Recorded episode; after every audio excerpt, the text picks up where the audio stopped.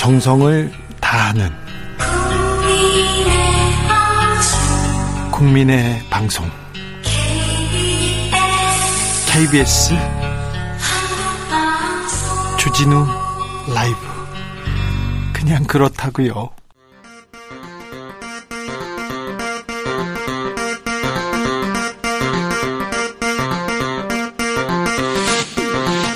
주진우 라이브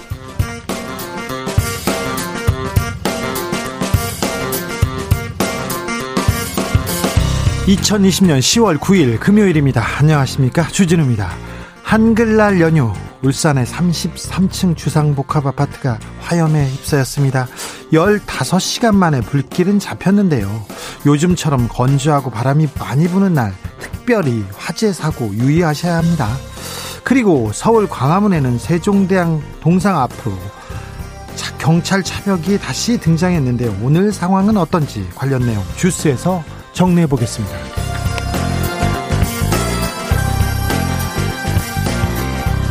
청와대와 여당은 강행하고 재계는 반대하고 이른바 공정경제 3법 논란 뜨겁습니다. 재계는 전례 없는 기업 옥죄기 법안이라고 반발하고 있는데요. 이 법안 사실 지난 20대 국회에서도 제출되기도 했어요. 그런데 왜 그때는 제자리 걸음이었을까요? 이 법안이 정말 기업 부담을 늘리는 법인지 이창민 한양대 교수와 팩트 체크 해보겠습니다. 이번 주 국감장에서는 뜻밖의 이름이 나왔습니다. 강민구 기억하십니까? 법사위 대법원 국감에서 나온 이름인데요. 강민구 판사 장충기 삼성 미래, 미래전략실 사장에게 청탁성 문자를 보냈고 공개적으로 삼성 이재용 일가를 옹호하는 글을 쓰기도 했습니다. 현직 판사가요. 그런데 그 이름이 왜 나왔을까요? 왜 국감장에서 그 이름이 불렸을까요? 기자들의 수다에서 알아봅니다. 나비처럼 날아 벌처럼 쏜다. 여기는 주진우 라이브입니다.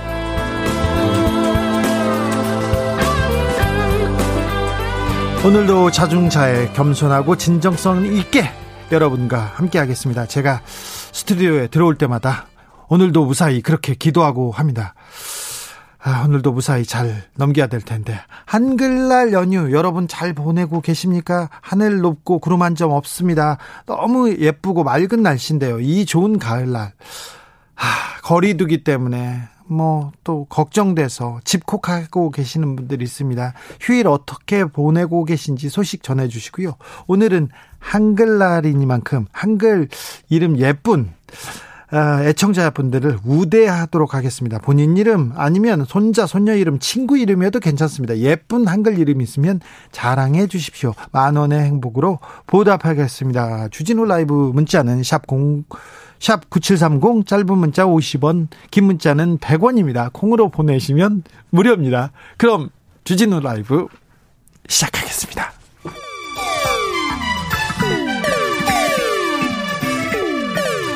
3805님, 그 언젠가 나를 위해 시사를 던져주던 단발머리. 주진우 라이브? 왜 이런 거 저 시키는 거? 단발머리 휘날리며 늘 진실을 쫓겠습니다. KBS 1라디오 주진우 라이브.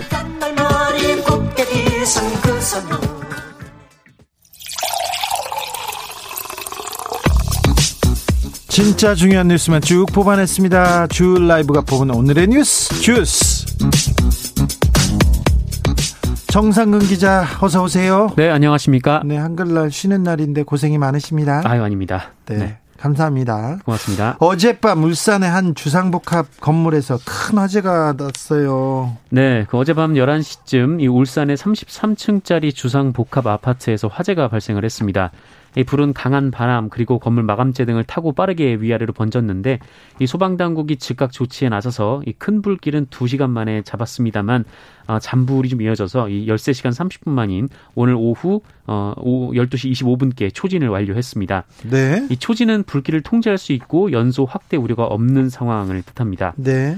네, 울산 소방본부는 화재 발생 이후 이 피난층과 옥상 등으로 대피해 있던 주민 54명을 구조했고요. 아, 여기에 자력으로 빠져나온 사람들까지 모두 91명이 병원으로 이송이 된 것으로 집계가 됐습니다. 그런데 이렇게 큰 불이 났는데 사망자가 한 분도 없어요. 네. 정말 다행이기도 하고 놀랍기도 합니다. 맞습니다. 뭐 불을 보신 분은 뭐 뉴스나 영상으로 보신 분들은 알겠지만 화재가 상당히 큰 화재였거든요. 예. 어, 그런데 사망자가 나오지 않았습니다.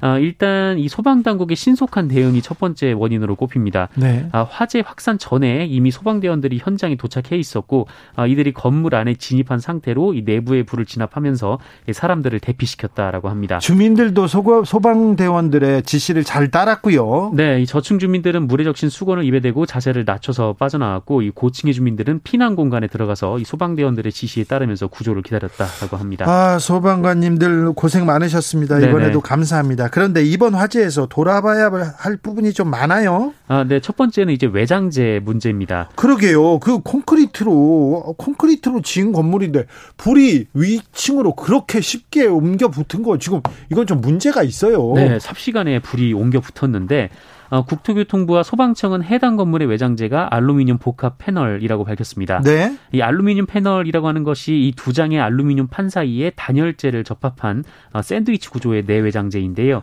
이 단열과 흡흡에 뛰어나지만 또 시공에 또 간편하지만 이 내부 단열재와 접착제의 종류에 따라서 화재에 취약할 수 있습니다. 아니 이거 이천 냉동 창고 화재에서 계속 문제가 있다고 이거 쓰면 안 된다고 계속 얘기했지 않습니까? 네, 당시 40명이 사망을 했는데 네. 아, 게다가 1999년에는 23명 어, 23명의 사망자가 발생한 이 시랜드 청소년 수련원 화재도 해당 외장재를 사용을 했습니다. 맞아요. 그때도 그랬어요. 네, 근데 다만 이 현행 건축법 시행령에 따라서 그 외장 마감 등에 관한 규정이 이미 2015년 개정이 된 바 있는데 아이고 그 이전에 지어졌구나. 맞습니다. 그 이전에 지어진 건물들이 문제입니다. 아, 해당 주성복합도 이전에 지어진 건물이었습니다. 예. 어, 그리고 또 하나는 이 사다리차 관련돼서 얘기가 나오고 있는데요. 예. 이 더불어민주당 박완주 의원에 따르면 이 최대 23층까지 화재를 진압할 수 있는 70m 고가 사다리차가 어, 전국에 10대밖에 안 된다라고 합니다. 어, 울산 소방본부에는 이 고가 사다리차가 한 대도 없는 것으로 파악됐다라고 하는데요. 이 건물은 점점 높아져 가고 이 부동산 대책으로 용적률 완화 얘기도 나오는데 안전 대책이 좀 미미한 상황입니다. 그러게요. 지금 고층 빌딩 아파트가 30층 넘은 넘는 아파트 많지 않습니까? 많죠. 네. 아, 이거 대비를 해야 될 것 같습니다. 코로나 코로나 확진자 좀 볼까요? 네, 오늘 영시 기준 신규 코로나19 확진자 모두 54명입니다. 54명입니다. 네, 국내 발생 확진자 38명이고요. 아, 서울 17명, 경기도가 9명입니다. 대전과 부산이 각각 5명씩 기록을 했습니다. 아, 오늘 정은경 지명관리청장은 이 추석 연휴로 인한 확진자 증가세는 없다라는 입장을 아, 발표했습니다. 어, 다, 다행입니다. 다행입니다. 여러분들이 다 이렇게 사회적 거리두기 하고요. 또 마스크 잘 쓰고 그래서 추석 연휴 걱정했었는데 어 2차 3차 대유행 같은 거는 잘 막았습니다. 다 여러분 덕입니다. 근데 긴장을 늦출 수는 없습니다. 네, 정은경 총장도 그렇게 얘기를 했는데요. 어, 그리고 정부는 이 확진자 수 외에도 이 감염 경로 불분명 확진자 비율도 이 전반적으로 조금씩 개선이 되고 있다라고 평가를 했습니다. 다행이만 20%가 넘었는데 네. 20% 안쪽인 것으로 알려졌고요. 우리가 지금 그 감염병을 억제하고 지금 통제하고 있다는 거네요. 그렇습니다. 아, 그리고 감염 재생산 지수라는 것이 있습니다. 예. 아, 그러니까 한 명당 몇 명의 감염자를 만들어냈냐라는 건데 지난번에 막 세 명, 막 네 명 그랬었잖아요. 맞습니다. 이 감염 재생산 지수가 1 이상이면은 확산되고 있다라는 것이고 1 이하 하면은 어 지금 이제 잡히고 있다라는 의미입니다. 그런데요. 어 그런데 감염 재생산 지수가 1 이하로 떨어졌다라고 정부는 밝혔습니다. 아, 감염병이 억제되는 흐름이나 의미인데 네. 네, 어쨌든 그렇게 보시면 될 것 같습니다. 그러면 또 관심사는 거리두기 단계를 좀 조정하나 아 우리 코로나도 코로나지만 먹고 살아야 될 텐데 걱정하는 분들 많거든요. 네, 다음 주에 특별 방역 기간이 종료가 되는데요. 이 정부는 거리두기 단계 조정에 대해서 11일 그러니까 내일 모레 이 조정안을 확정해서 발표할 예정입니다. 아, 윤태호 중앙사고 수습본부 방역 총괄반장은 이 특별 방역 기간인 이번 주 일요일까지는 아, 방역 수칙을 철저하게 지켜주시길 바란다라면서 이 불필요한 외출 모임들을 자제할 것을 국민들에게 당부를 했습니다. 완화할 가능성이 조금은 있는 것 같습니다. 근데 좀 지켜봐야 되는데 조금 네. 있는 것 같습니다. 아, 한글날 집회는 어떻게 되고 있어요? 이거 걱정입니다. 마지막으로 우리가 통과해야 될 관문 같아요. 네, 이 경찰이 지금 철저하게 차단 중에 있습니다. 오늘 경찰은 이 광화문 일대에 다시 경찰 버스로 차벽을 세웠는데 아, 다만 지난 3일 이 개천절 집회 때와는 달리 광화문 광장을 둘러싼 차벽은 하지 않았습니다. 아, 대신 철제 펜스로 광장 주위를 막아서 진입을 통제를 하고는 있는데요. 이 광화문 광장으로 향하는 일부 인도는 이 폴리스 라인 등으로 막혀서 통행이 금지가 됐고 아, 시민들이 좀 짧은 거리를 빙 둘러가야 하는 불편이 있었지만 뭐 일부 시민들이 이에 항의를 하긴 했습니다만 이 또 다른 시민들은 경찰의 차단을 이해한다라는 반응을 보였다고 여러 언론이 전하고 있습니다. 광화문역 은 지하철이 또 무정차로 통과하나요? 아니요, 무정차 통과는 하지 않고 있는 상황입니다. 아, 네. 다만 그 일부 출입구 통행이 금지가 됐습니다. 네, 네. 아, 그리고 개천절 때 이 서울시 경계 한강다리 이 서울 도심 이렇게 3중으로 건물을 했었는데 90곳이나 막았잖아요. 네, 이번에는 57곳으로 줄었고 네. 2중 건물만 하게 됩니다. 아, 예. 아, 한편 이 광화문 일대 집회는 금지가 됐는데 그 일부 단체는 그 릴레이 기자회견 형식으로 어, 하려고 하고 있습니다. 이 기습 집회로 바뀔 수 있다라는 우려가 나오고 있는데 8.15 아, 시민 비상대책위원회는 독립문, 도남문, 남함, 남대문, 보신각 등에서 이 문재인 대통령 하야를 요구하는 기자회견을 열 예정이라고 밝혔습니다. 네. 차벽을 세우기는 했으나 지난번보다는 훨씬 더 완화된 기준을 가지고 지금 경찰이 활동하고 있는 것 같습니다. 아, 옳은 판단이라고 봅니다. 네. 그 너무 많이 이렇게 경찰차가 경찰차가 그 거리를 막으면요 교통의 흐름도 음, 막고요. 그리고 음, 지나치다는 생각도 조금 하는 분들도 있거든요. 근데 아무튼 경찰이 어, 지금 상황을 봐서 잘, 잘 지금 막고 있는 것 같다고 합니다. 조선일보가 오늘 보도를 했는데 옵티모스 펀드 관련돼서 여러 보도를 하다가 거기에 이재명 지사 이름이 나왔습니다. 네, 오늘 조선일보가 지면을 통해서 옵티머스 관련 의혹을 집중적으로 제기를 했습니다. 이 옵티머스 펀드 환매 중단 사태인데 아, 일종의 이제 금융 사기 관련된 혐의인 거죠. 예. 아, 그리고 이 중에서 이 구속 기소된 김재현 옵티머스 대표가 지난 5월 작성한 문건이라면서 아, 그 내용을 조선일보가 공개를 했습니다. 아, 해당 내용 중에는 이 채동욱 전 검찰총장이 옵티머스 자산 운용이 당시 추진 중이었던 이 경기도 광주의 봉현 물류단지 사업 인허가와 관련해서 이재명 경기도지사와 면담을 했고 이 두 사람이 해당 사업을 신속하게 진행하기로 했다라는 내용이었습니다. 구체적 인허가 시점이 올해 9월이다. 뭐 예상 차익은 1,680억 원이다. 뭐 이런 얘기가 있었는데 어, 하지만 이재명 지사가 강하게 반발을 했습니다. 해당 문서가 펀드 사기에 이용한 가짜 문서라는 겁니다. 어, 이재명 지사는 사기범이 사기를 위해서 일방적으로 쓴 내부 문건이다라면서 이 법률상 전혀 불가능한 내용인데다가 이 패스트트랙 같은 게 없다라는 거죠. 예. 어, 그리고 광주시 동의를 받으라는 경기도의 요구를 충족시키지 못해서 이 관련 업체는 인허가를 사실상 포기했다라는 어, 입장을 밝혔습니다. 조선일보한테 또 좀 강한 유감을 표했어요. 네, 뭐 조선일보에 대한 뭐 강한 유감과 함께 이 사기범의 수준 낮은 거짓말보다 더 궁금한 것은 압수수색이 아니고선 알 수 없는 문건이 왜 지금 유출돼서 이 특정 보수 언론의 이재명 음해 기사의 재료가 되느냐라는 주장을 했습니다. 아, 그러면서 우리 사회의 검찰 개혁, 언론 개혁이 왜 필요한지, 예, 국민들이 적폐 청산의 핵심으로 검찰과 언론 개혁을 목놓아 외치는지 한 번 더 생각하게 된다라고 주장했습니다. 조선일보만 유독 이 뻔한 거짓말을 그대로 보도했다 이렇게 주장했는데, 네네. 어, 조선일보에는 그 제목에는요. 어, 제목에는 이재명 경기지사 만나서 옵티머스 사업 문의를 했다. 최동욱 고문께서 그렇게 했다고 얘기를 했는데 내용을 이렇게 자세히 보면요. 네. 이런 주장이 어디에 있다. 이런 식으로 나옵니다. 그리고 일면에도 라임의 그 라임의 전주가 강기정 전 청와대 수석한테 5천만 원 줬다. 이렇게 했는데 안에 들어가 보면요. 주, 직접 준 게 아니라 누구를 통해서 준다는 얘기가 있었는데 그 통해서 준다는 사장은 안 줬다고 얘기했다 이렇게 얘기하거든요. 그래서 네. 제목과 내용이 좀 다릅니다. 그러니까 연루됐다는 의혹이 있다는 뭐가 있다 이렇게 하는데 제목하고 내용이 좀 다르다는 것도 조금 짚고 넘어갑니다. 어, 어제 국감에서 이주 노동자 한 분이 출석했는데 큰 화제가 됐어요. 네. 예. 어, 전북 군산 계야도에서 이 배를 타고 일하던 이 동티모르 출신의 노동자가 국정감사에 출석을 했습니다. 아, 이분의 국감 등장이 왜 주목이 됐냐면 그 이분이 어, 거의 이제 노예와 같은 노동 어, 노예와 같은 노동을 했다라는 주장이 제기가 됐기 때문입니다. 이분이 어떤 분이시죠? 네, 동티모리 국적의 30대 이 코레이아 아폴리나리오 씨인데요. 네. 이 배에서 일하면서 어, 식사 대신 초코 파이를 제공받았다라고 밥을 안 줘요? 네. 어, 그리고 하루 평균 15시간을 일했고요. 쉬는 날도 없었다라고 합니다. 어, 시민단체가 조사를 해보니까 이분의 이 하루 평균, 그러니까 노동 중에 휴식 시간이 0.7시간이었고요. 어, 그리고 한 달에 쉬는 날이 0.1일이었습니다. 하루도 못 쉬었네요. 네, 열 달 가야 하루 쉰다라는 얘기인데, 네. 어, 그러면서 이제 섬에서 자유롭게 나갈 수도 없었다 이렇게 증언을 했고요. 그리고 일을 하면서 폭언을 들었다라고도 했고요. 이 곰팡이가 핀 작은 방에서 네 명이 함께 생활했다라고도 했습니다. 아니 동티모르 사람이 한국에 왔어? 근데 그런 사람 많습니다. 베트남 네. 사람들 많이 왔고요. 캄보디아 분들도 와서 어, 선원으로 일하는 분들 많습니다. 그런데 이분들 어, 정말 비참한 생활을 하고 있네요. 네, 이 아폴리 씨도 한국에서 이렇게 생활을 하는데 이 월급이 190만 그 원에 불과하다라고 합니다. 아, 현재 최저임금 수준인데 아, 문제는 하루 근무 시간에 비하면 택도 없는 돈이다라는 겁니다. 예. 어, 그 시민단체에서 이 연장 수당 휴일 근무를 정상적으로 지급했을 경우 어, 계산을 해보니까 325만 원의 월급을 받아야 하는데 190만 원밖에 못 받는다라는 것이죠.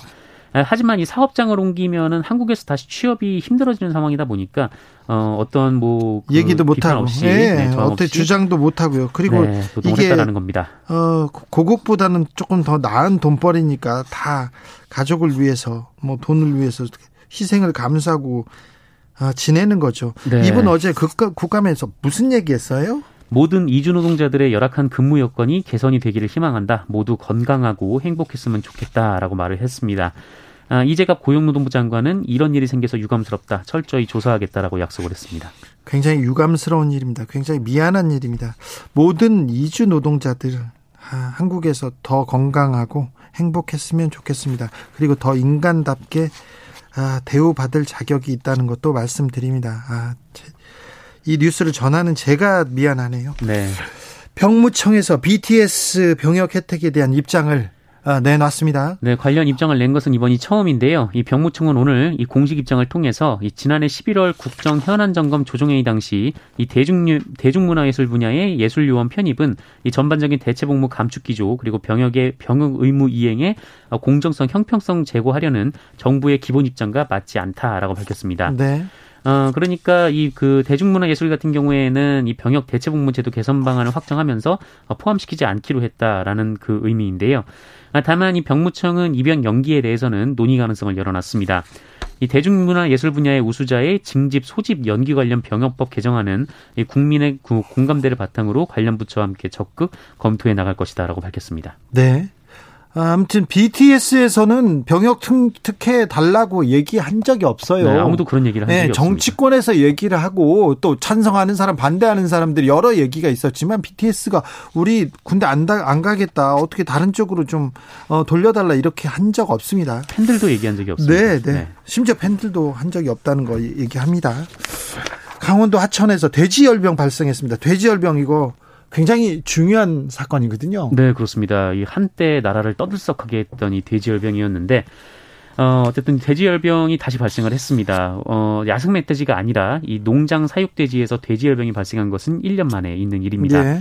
아, 김현수 농림축산식품부 장관은 이 철원 소재 도축장 예찰 과정에서 화천의 양동 농장에서 출 양돈 농동 양돈 농장에서 어, 출하한 어미돼지 여덟 주 한글 아니잖아요. 그래 어려워요. 네네. 세두가 폐사한 것을 확인했다라면서 예. 이 농림축산검역본부에서 정밀 검사를 실시한 결과 오늘 오전 5시 돼지열병으로 확진됐다라고 밝혔습니다. 아, 또또 그 주변 키우는 돼지 다 살처분 됐 됐죠? 네, 2,465마리인데요. 어, 예. 정, 향후 이 정부의 감염 경로 조사에 따라서 규모가 더 늘어날 수 있습니다. 돼지열병을 막아야지 이런 그 동물들의 떼죽음도 막을 수 있습니다. 아, 이게 살처분만이 이게 방법인가 이런 생각도 조금 하게 되는데요.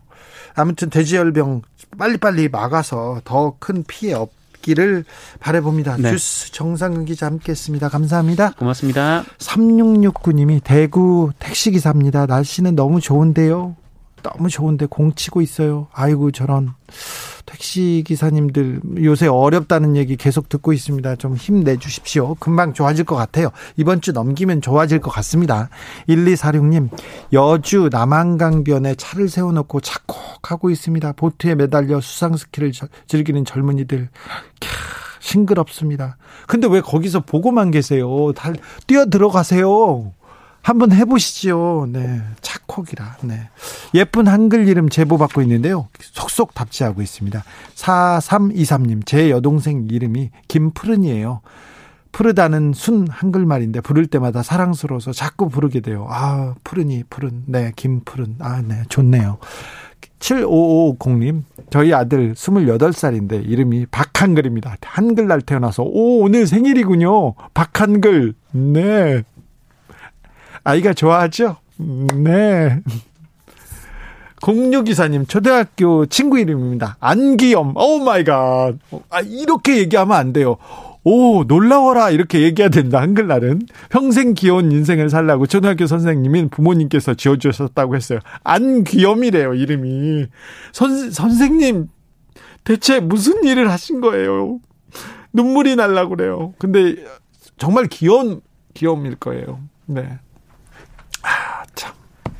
아, 참. 4977님이 제 이름은 박꽃님입니다. 제 이름을 들으면 동생 이름은 하는 이래, 이런데 대부분 달님이냐고 물어보지만 동생 이름은 뭘까요? 뭘까요?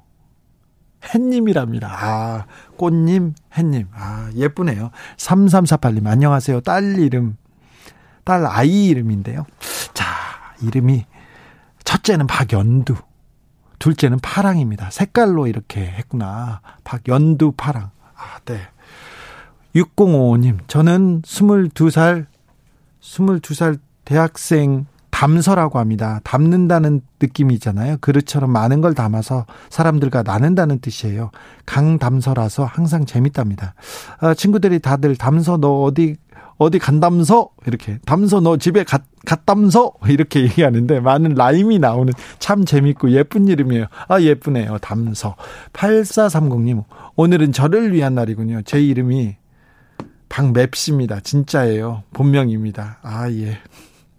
3대째 어, 3대째 처음으로 태어난 딸이라고 예쁘게 자라라고 고민해서 지은 한글 이름입니다. 이름이 너무 특이해서 어릴 때부터 놀림 많이 받았어요. 사실은 개명하고 싶었는데 아빠가 저를 많이 사랑해서 지은 이름이라 개명 못하고 있어요. 네. 맵씨.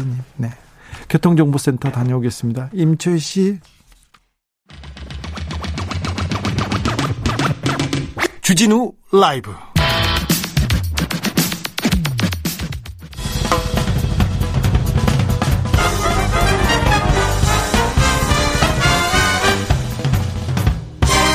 훅 인터뷰 모두를 위한 모두를 향한 모두의 궁금증 훅 인터뷰 공정경제 3법 아 이게 뭐길래 기업이 이렇게 반발하는 걸까요?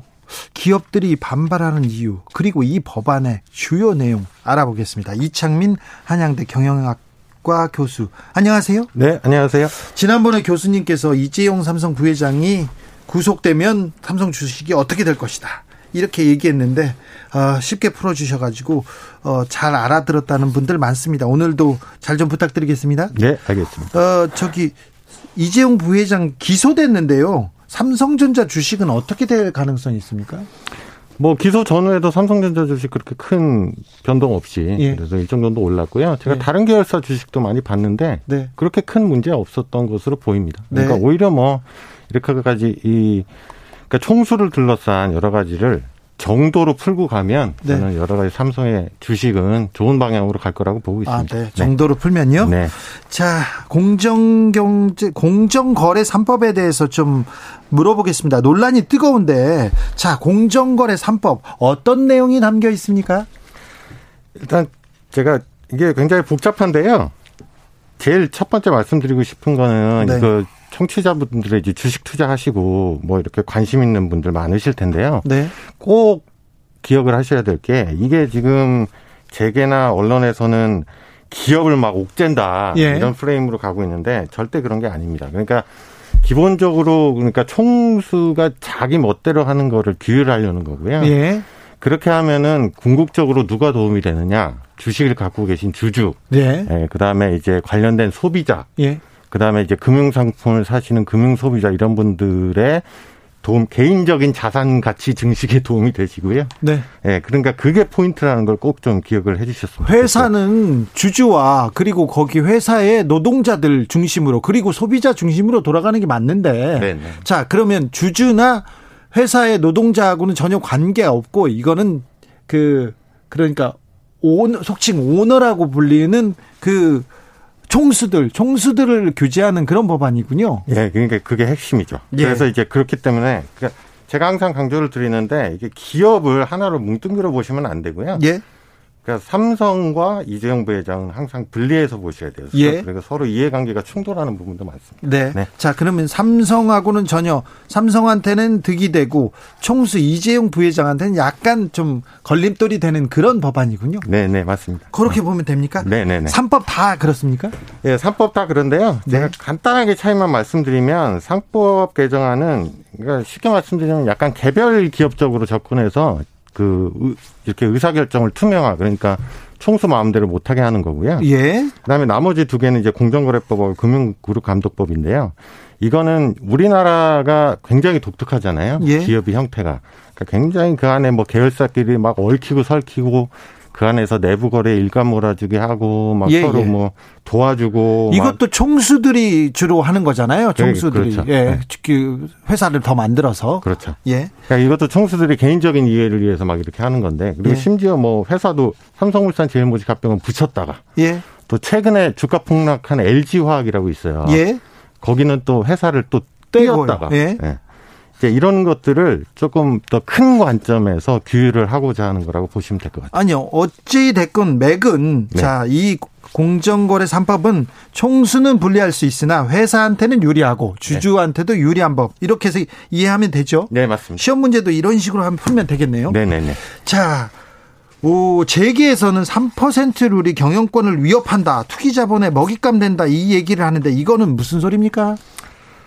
아, 이건 진짜 대표적인 가짜 뉴스고 소설인데요. 아, 그래요? 일단은 감사위원회라는 게 이렇게 보시면 돼요. 그러니까 총수가 자기 마음대로 하는 거를 견제를 해야 되는데 지금까지는 지금까지는 거수기만 했잖아요. 예, 이 사회인데 그러니까 감사위원회에 누구라도 독립적인 사람이 하나 들어가서 네. 견제를 하기 위한 그냥 수단이지. 이걸 뭐 감사위원회 그리고 한 명 들어가는 거거든요. 예. 한 명 들어간다고 뭐 예를 들면 뭐 외국계 투기 자본이 삼성전자를 뭐 먹어버리고 이럴 수는 이건 불가능한 겁니다. 네. 예. 그리고 또 하나는 자꾸 재계에서 이거를 투기 자본 그다음에 해외 기업 해외한테 먹힌다 예. 대표 기업이 이렇게 얘기를 하시는데 그분들은 기본적으로 그분들은 다 금융 회사잖아요. 네. 그러니까 금융 그분들의 목적도 자기들이 주식을 사고 그거 가치를 끌어올려서 수익률을 내고자 하시는 분들이에요. 네. 그러니까 들어와서 뭔가 막 자꾸 분탕치를 치고 뭐 오늘은 오늘인가 심지어 그런 기사도 났던데 뭐 이렇게 뭐 삼성전자의 중국 경쟁 기업의 스파이를 감사위원으로 앉힐 거다 이런 막 극단적인 소설까지 나오더라고요. 네. 이런 일은 일어날 수도 없고요. 그럴 이유가 전혀 없습니다. 네. 그런데 좀, 좀 신기하죠. 네. 어, 저기, 언론에서 이 공정거래 3법에 대해서 좀 정확하게 알려주면 되는데, 어, 기업, 재벌 기업을 위한 기사, 아, 재벌 기업도 아닙니다. 재벌 총수를 위한 기사만 많이 쏟아져 나와가지고 지금 공정거래 3법에 대한 그 좀 정의가 좀 흐트러진 것 같습니다. 네, 네, 맞습니다. 네. 그러니까 언론은 뭐 계속해서 문제가 제기되는 거지만 일단 좀 일단은 총수의 이해와 너무 좀 밀접하게 연관이 되어 있는 기사들을 너무 많이 생산을 해 나가시는 것 같아요. 큰 네, 네. 문제라고 보고 있습니다. 아, 이 공정경제 3법은 이 정도 얘기하면 정리가 된 거죠, 그러면? 또 네. 다른 얘기를, 어, 뭐, 다른 언- 언론에서 나온 얘기 따져볼 필요가 없는 것 같습니다. 네, 네. 어, 그러면요. 해외에서는요, 이 공정경제 3법에 대한 이 정도 법안, 법안, 이 정도는 법안이 나와 있습니까? 아니면 기업 옥죄기라고 해서 안 된다고 지금 그, 그 이런 법이 없습니까? 이게 지금 재계랑 보수 언론에서 가장 크게 쓰고 있는 어, 반론 중에 하나인데요. 네. 이게 자꾸 다른 나라랑 비교를 하시는데 일단 첫 번째는요. 어, 우리나라 재벌 같은 이렇게 후진적이고 정근대적인 지배 구조는 없어요. 다른 네. 나라. 네. 그러니까 다른 나라는 이런 법을 만들 필요가 없고요. 그리고 불과 몇 퍼센트, 예. 5% 미만의 미만으로 오너라고 이렇게 다 그룹을 지배하는 경우도 없지 않습니까? 네. 그다음에 또 하나의 포인트는 각급 국가마다 이런 어떤 경영진이나 총수의 이렇게 불법 행위를 네, 불법 행위를 규율하는 수단이 어, 조금 다 다릅니다.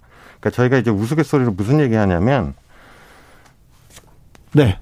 어, 우리나라 이제 이재용 부회장이 무슨 문제를 일으켰으면 이재용 부회장이 만약에 미국에 있었으면 어떻게 됐을까 이런 예. 얘기를 많이 하거든요. 근데 거기는 기본적으로 그러니까 그러면 엄청나게 큰 소송들이 걸리죠. 민사 소송이 걸리고 감옥 가겠죠. 예, 그 다음에 감옥을 가죠. 그래서 제가 대표적인 예가 저희가 맨날 얘기하는 그 앨런이라는 분식회계인데 네.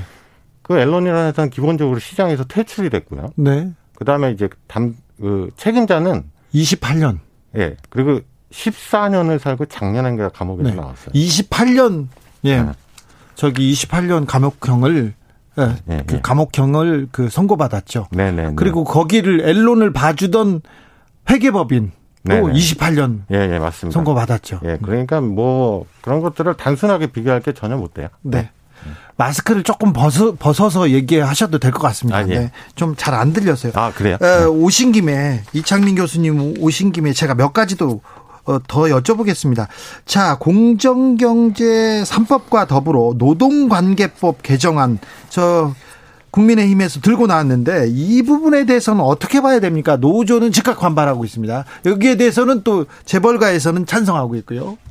아, 일단은 이거를 뭐 일단은 합의 카드로 들고 나온 거라고 저는 생각을 하는데 네. 일단 첫 번째 가장 큰 문제는 뭐냐면 지금 재계가 이 공정경제 3법을 자꾸 기업을 옥죄고 경제가 힘든데 왜 그러냐 이런 논리를 들고 나오잖아요. 네. 근데 기본적으로 이게 기업 가치를 증진시키는 법안이고 이런 거를 차지하고 나서도요. 그러면은 노동관계법이라는 거는 노동시장 유연하잖아요. 네. 근데 지금 전 세계적으로 코로나가 퍼지고 나서 전 세계의 정책 목표 중에 가장 핵심이 고용을 유지를 하는 거거든요. 네, 네. 그러니까 고용이 흔들리면 그 경제 위기가 정말 심각해지는데 자기들은 경제 위기 때 왜 경제를 옥죄냐면서 예. 지금 노동시장 유연화를 하자는 전 세계 아무도 안 하는 네. 이런 정책을 들고 나오는 것 자체가 저는 굉장히 코미디라고 봐요. 앞뒤가 안 맞네요. 예, 앞뒤가 매우 안 맞죠. 네. 예, 그러니까 참 큰 문제인 거라고 보고 있습니다. 네, 코로나로 극빈층이 1억 명 느는데 갑부들은 8천조 재산 불렸다 이런 기사도 봤는데 네, 네, 네. 지금 코로나로 경제가 어려운데 네. 서민들 국민들은 어려운데 재벌들 기업들은 돈을 잘 벌고 있어요. 네, 네, 그렇죠. 네. 그러니까 여러 가지 그런 뭐 어떤 그, 그 직격탄이 가는 거는 뭐 다들 아시겠지만 위기가 오면은 취약층의 직격탄이 가잖아요. 예. 네. 그런 문제들은 전혀 뭐 대안을 내지를 않고 그다음에 실제로 제가 보기엔 국민의힘은 노동관계법 대안에서 실제로 뭔가 구체적인 대안이 있는 것 같지도 않아요. 그냥 갑자기 들고 나온. 아, 네. 별로 준비가 없는 것 같습니다. 알겠습니다. 네. 우성수님인 청취자인데요. 이런 얘기 나왔습니다. 소설을 저렇게 잘 쓰는데 왜 노벨 문학상은 안 나오는 걸까요? 우리 언론한테 하는 얘기 같은데요. 여기에 대한 질문은 교수님이 안 하셔도 되고요. 8338님은 이런 얘기도 하셨어요. 김우중이 없는 대우 그룹은 어찌 됐나요? 빵했잖아요. 그러면서 오너의 중요성, 이 총수의 총수의 우리나라는 뭐 총수가 끌고 가야 된다 이렇게 주장하시는 분들도 좀 있습니다. 네네. 근데 그거는 제가 보기에는 선후 관계가 바뀐 것 같아요. 네. 그러니까 김우중이 없어서 대우가 망했다기보단 네. 김우중 전 회장이 개인적인 여러 가지 이해를 위해서 여러 가지 뭐 복잡한 일들을 벌이다 보니까 대우가 부실화가 된 거죠. 네. 그러니까 그건 전후가 바뀐 얘기입니다. 네. 아, 몇 가지만 더 물어보겠습니다. 네네. 삼성에서 언론사를 만들고 그 언론사의 출입증을 들고 국회를 출입하다가 걸렸습니다. 그래가지고 사과했는데 요거는 어떻게 보세요, 교수님? 어, 진짜 그 문제라는 거죠. 그러니까 저는 이제 지금, 그니까 재계 플러스에서 거기서 이제 계속해서 이 가짜 뉴스를 전파라는 게 언론인데, 언론에 굉장히 삼성이 여러 가지 영향력을 행사를 하고 있다. 이 언론에도 영향력을 행사하는 굉장히 경제 권력이라는 게, 네. 그러니까 또 하나의 그냥 일화로 드러난 거예요. 그러니까 예. 그런 것들이 자꾸 드러나는 것 같아요. 네. 아, 주식 양도세 대주주 기준 3억으로 만든다. 이걸 가지고도 큰 논란인데 요거는 또 어떻게 봐야 됩니까? 오신 김에 제가 다 물어봅니다. 아, 그거는 제가 뭐 그건 꼭 대답을 해드려야 되나요, 제가? 아, 교수님도 잘 모르는 것도 있다는 것도 여러분 아시면 됩니다. 예, 예, 저는 잘 모릅니다. 이거. 공정경제 3법 통과되면 우리 재벌 중심 경제 체제에 조금이라도 조금이라도 안전장치가 마련된 거라고 볼 수 있을까요? 아니면 앞으로 좀 보완해야 될 점이 있을까요? 아, 저는 더 보완해야 된다고 생각을 해요. 예. 왜냐하면 지금 나온 게 꼼꼼히 뜯어보면 사실 실효성이 떨어지는 게 많습니다. 그렇죠. 더 보완해야 되고요.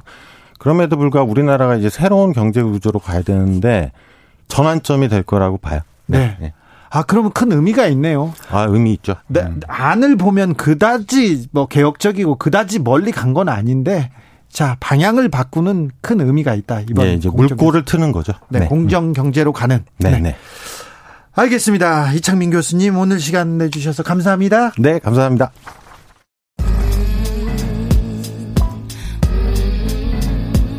나비처럼 날아 벌처럼 쏜다. 주진우 라이브.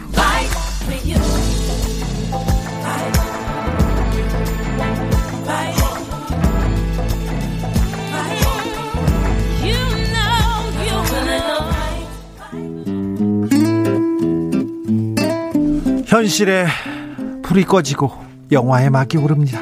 영화보다 더 영화 같은 현실. 오늘의 시사는 어떤 장면일까요? 시작합니다. 라이너의 시사회. 영화 전문 유튜버 라이너 어서 오세요. 안녕하세요. 네, 안녕하세요. 오늘 한글날이니까 음, 나라 말싸미 딩곡의 나라 어? 그런 그런 그런 영화 아닙니까? 말모이 네. 아닙니까? 네, 그런 영화는 아니고요. 네. 네, 그런 영화는 내년 한글날에 다뤄보도록 하겠습니다. 우리는 다루지 말자고요. 주진우 라이브에서는 그, 그, 그 영화는 음. 다른 데 다루고요. 네네. 자, 오늘은. 네, 오늘은 굉장히 날이 이렇게 쌀쌀해지기 시작하면서 기온이 내려가면서 뭔가 따뜻한 영화, 이런 영화들을 좀 보고 싶다. 외로워요. 하시는 분들이 힘들어요. 네. 고독해요. 막 그런 분들 많습니다. 그 외롭고 고독하고 힘들 때 혹시 이 영화를 놓치셨다면은 어, 정말 볼만한 작품이다라는 생각이 들어서 하나 가져왔습니다. 네. 사실 우리나라에서도 370만 관객이 들어왔고요. 어, 흥행했네요. 네, 많은 분들이 자신의 인생 영화다 이렇게 꼽기도 하는 그런 작품입니다. 바로 데이미언 셔젤 감독의 뮤지컬 영화 라라랜드입니다. 아, 라라랜드. 어우, 좋죠. 라라라. 아, 라라라. 가나다라고는 상관없습니다. 네. 자, 정말 아 LA, 로스앤젤레스에서 이렇게 벌어지는 저는요. 근데 아우 이거 네. 라라랜드는 아카데미 시상식 얘기 빼놓을 수 없어요. 네, 맞습니다. 이 라라랜드는 굉장히 유명한 작품이고요. 실제로 톰 행크스 같은 명배우가 예. 아, 이 영화는 정말 이 영화를 내려주신 신께 감사함을 느낄 정도다. 이런 얘기를 했을 정도예요. 감독이 진짜 엄청난 분이구나 이런 생각을 했습니다. 네, 그렇죠. 위플래시로 굉장히 유명한 예. 분이신데 아무튼 그 사실 이 영화는 그 전에 아카데미 이전에 영국 아카데미나 골든글로브에서 굉장히 좋은 성적을 올렸기 때문에 작품상도 받을 거라고 사람들이 생각을 했습니다. 예, 아카데미 작품상이요. 네, 14개 부문에 노미네이트가 됐고요. 예. 그 중에서 진짜 감독상, 여우주연상, 촬영상 문학상, 미술상, 주제가상 다 받았거든요. 휩쓸고요. 작품상도 사실 받았어요. 그렇습니다. 네, 작품상을 부르려고 이제 시상자 두 명이 굉장히 유명하신 분들입니다. 우리에게 내일은 없다의 워렌 비티랑 이제 페니 디너웨이라고 이 두 분이 나오셔서 이제 발표를 했는데 네. 순간 이제 옆에 사람을 그 두 분 그 그분들이 딱 바꾸서 뭔가 당황하고서는 이제 옆에 있는 페이 더너웨이에게 넘겼는데 그분이 라라랜드라고 부른 겁니다. 네. 그래서 라라랜드의 사람들이 다 올라왔어요. 제작사, 뭐 배우들, 감독 다 올라와가지고 막 울고 감격하고 수상 소감도 막 네. 얘기했는데 다 얘기하고 있었는데 어, 갑자기 이제 헤드셋 낀 스태프가 딱 올라와서 어, 갑자기 뭘 건네준 겁니다. 예. 그리고서는 바, 갑자기 말이 바뀐 거죠. 예. 아, 근데 사실은 우리가 탄 게 아닙니다. 이렇게 되니까 실제로 그 앞에 있는 사람들은 다 농담하는 줄 알았어요. 예. 근데 진짜로 이건 농담이 아니라 실제 상황이라는 걸 인지시키고 그때 작품상은 문라이트였죠? 네, 문라이트라는 어 정말 문라이트 역시 정말 대단한 영화인데요. 아주, 아주 결이 전혀 다른 영화입니다. 예, 흑인 동성애. 네, 뭐 맞습니다. 코드를 배- 봤죠. 배리 젠킨스 감독의 네. 작품인데요. 한글날이니까 노미네이트 이런 거는 후보작에 올랐다. 알겠습니다. 수상했다 이런 걸로 좀 바꿔야 됩니다. 네. 근데 라라랜드도 그럼 한국을 한국 그러면 뭐, 뭐 어떻게 하지? 라라 땅 이렇게 해야 되나? 라라 땅 아, 모르겠습니다. 자 줄거리로 가볼까요? 네, 굉장히 해프닝이 있었던 라라랜드인데요. 요 네. 영화는요, 처음에 이제 막힌 도로에서 그렇지. 시작을 합니다. 아, 거기 시작부터 가야 돼요. 네, 시작 부분이 진짜 그 막 막힌 도로가 이렇게 보여지고 꽉 막힌 대로. 네, 꽉 막힌 도로. 어디론가로 가고 있다는 네. 걸 보여주고요. 네. 거기서 이제 중간에 막 답답해 하는데 사람들이 나와서 뮤지컬을 펼치는. 네. 일단 그 장면에서 사람들이 다 일단 쓰러지고 가는 그런 영화. 그렇죠. 네, 막힌 도로. 드라이브 스루 집회 아닙니다. 네. 막힌 도로에서 이제 시작합니다. 네, 거기서 가을날 아닌가요? 가을날? 네, 그때쯤부터 시작을 해서 이 계절이 점점 변하는데요. 봄, 네. 여름, 가을 쭉쭉 변해서 가을도 볼 수 있는 그런 영화인데요. 예. 요때 이제 막힌 도로에서 막 대본 보고 있는데 이 여자 미아라는 여주인공이 네. 이, 이걸 막 대본을 보고 있었어요. 엠마 뒤에서. 엠마 스톤, 엠마 스톤이 이러고 보고 있는데 뒤에서 이제 누가 빵 하는 거죠. 예. 그리고 지나가고 이 미아는 사실 카페에서 일하고 있었던 친구였는데 배우의 꿈을 꾸고 있습니다. 그렇죠. 래서 오디션을 보려고 오디션을 갔는데 거기서 이제 불운한 일을 겪게 돼요. 네. 그러니까 오디션 보려고 이렇게 들어가서 감정 잡고 연기하려고 하는데 갑자기 누가 이렇게 막 들어 오디션 도중에 문 열고 들어와서 다른 참가자가 막 울고 막 이런 사건들이 벌어진 거예요. 예. 그래서 오디션을 망치게 됩니다. 떨어지죠. 네. 오디션 망치고 그다음에 친구들이 야 우울해하지 말고 파티 가자. 그래서 파티 갔는데 파티에서도 뭐 별다른 게 없고요. 그러다가 레스토랑을 들어가는데 네. 거기에서 이제 어떤 남자를 만나게 됩니다. 그 남자가 남자. 네 피아노 치는 남자 세바스찬이죠. 라이언 고슬링. 네, 라이언 고슬링인데요. 이 세바스찬은 어떤 친구냐면 진정한 재즈 음악을 꿈꾸는 친구입니다. 네. 근데 세상이 나의 음악을 알아주지 않는 거죠. 예. 그래서 지금 이 세바스찬은 레스토랑에서 피아노를 치는 신세예요. 네. 그래서 레스토랑 사장은 와서 얘기를 해요. 야 쉬운 거 쳐. 쉬운. 징글벨 이런 사람들 거 쳐. 좋아하는 거. 어, 좋아하는 거. 네. 어, 징글벨 치라고 이러니까 절대로 얌전히 징글벨을 치지 않아. 치지 치지 않죠. 거기서 자기의 음악성, 작품성 계속 보여줍니다. 네. 아, 그렇게 알겠다고 하고 가고서는 자신의 연주를 보여준 거예요. 그리고 잘리죠. 잘리죠? 잘리고 나오는데 그 연주를 미아가 마침 본 겁니다. 그리고선 뭔가 감동을 받은 거예요. 역시 빠졌어요. 네, 그래서 어 정말 대단한 연주였어요 하는데 세바스찬은 지금 너무 화가 났잖아요. 네. 그래서 미아를 무시하고 가버립니다. 네. 그리고 이 두 사람이 서로 이제 어 그렇게 두 사람이 가을에 만났다가 겨울로 가고 다시 봄이 왔을 때 두 사람이 우연히 파티장에서 만나요. 네. 그래서 서로 그 일을 기억하고 있- 있는데 서로 이제 신경 쓰이는 거죠. 그래요. 네, 서로 신경 쓰고 괜히 말 걸고 허세도 부리고 이러다가 끝날 때 이제 둘이 같이 어 차가 어디 있어요? 내가 바래다 줄게요 하면서 이제 둘이 그 어두운 어 어둠이 깔린 주차장을 이렇게 걸어가면서 그러면서 사랑이 네, 시작됩니까? 그렇게 시작되는 거죠. 네. 예, 차를 찾으러 걸어가다가 네. 왠지 로맨틱 그 상황이 로맨틱한 겁니다. 네. 그 어두운 주차장이 사실 보면 별것도 아니거든요. 네. 그리고 그 위로 올라가면은 공원 있고 공원에서 벤치에 앉아서 이렇게 야경을 보다가 둘이 홀린 듯이 같이 춤을 추기 시작하죠. 그렇죠. 예, 그렇게 해서 두 보- 사람이 보통 그런 데서 갑자기 춤추면 아우 좀 오그라든다 부끄럽다 막 그러는데 네. 라라랜드에서는 전혀 그렇지 않습니다. 네 그죠? 너무나도 부드럽게 이게 아름답죠. 아름답죠. 네.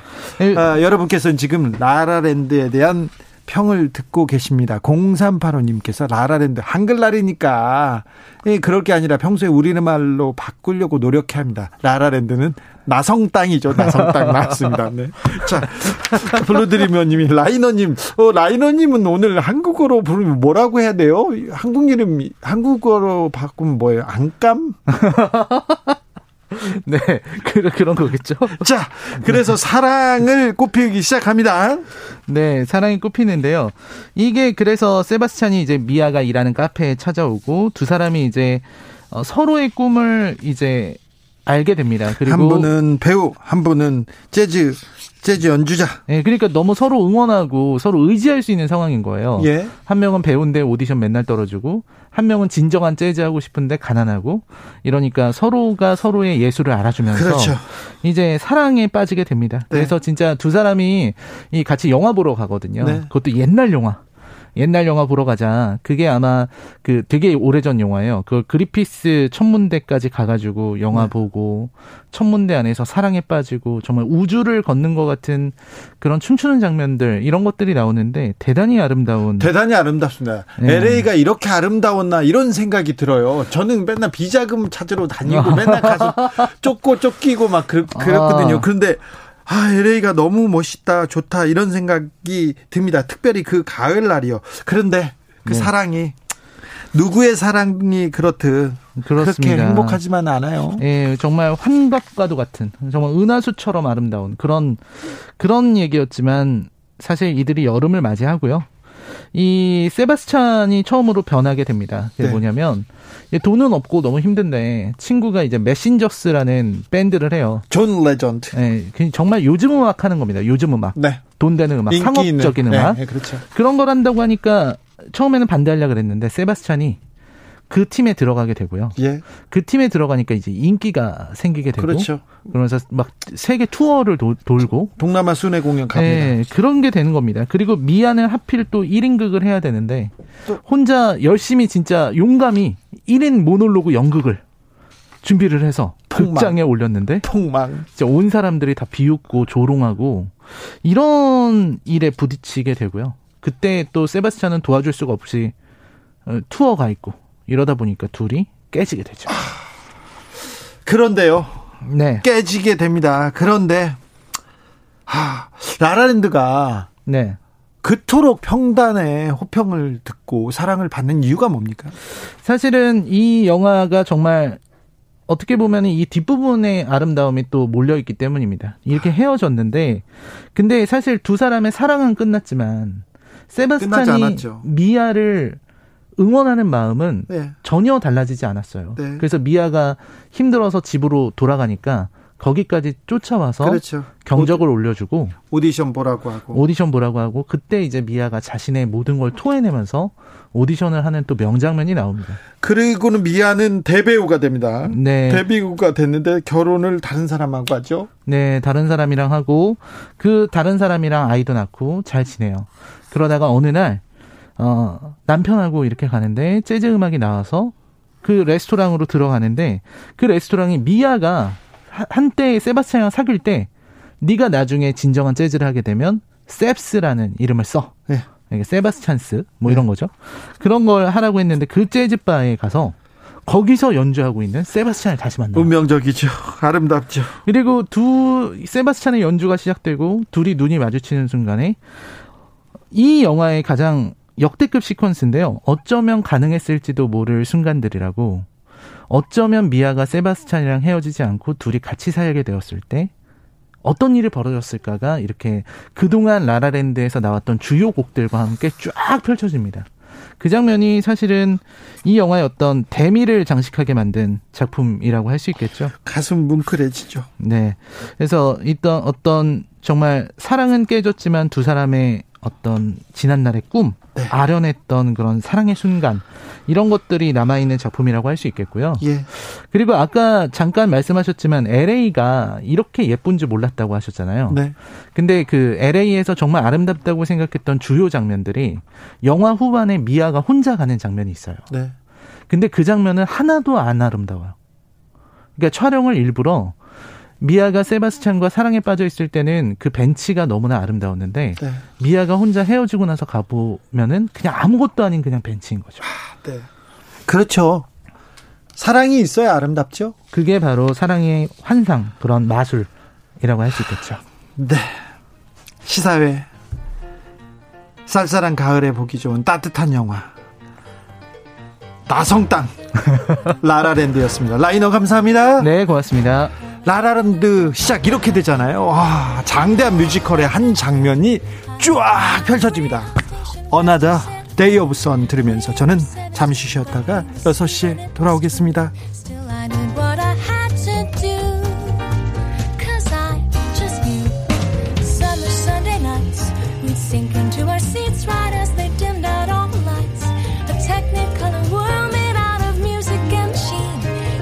me to be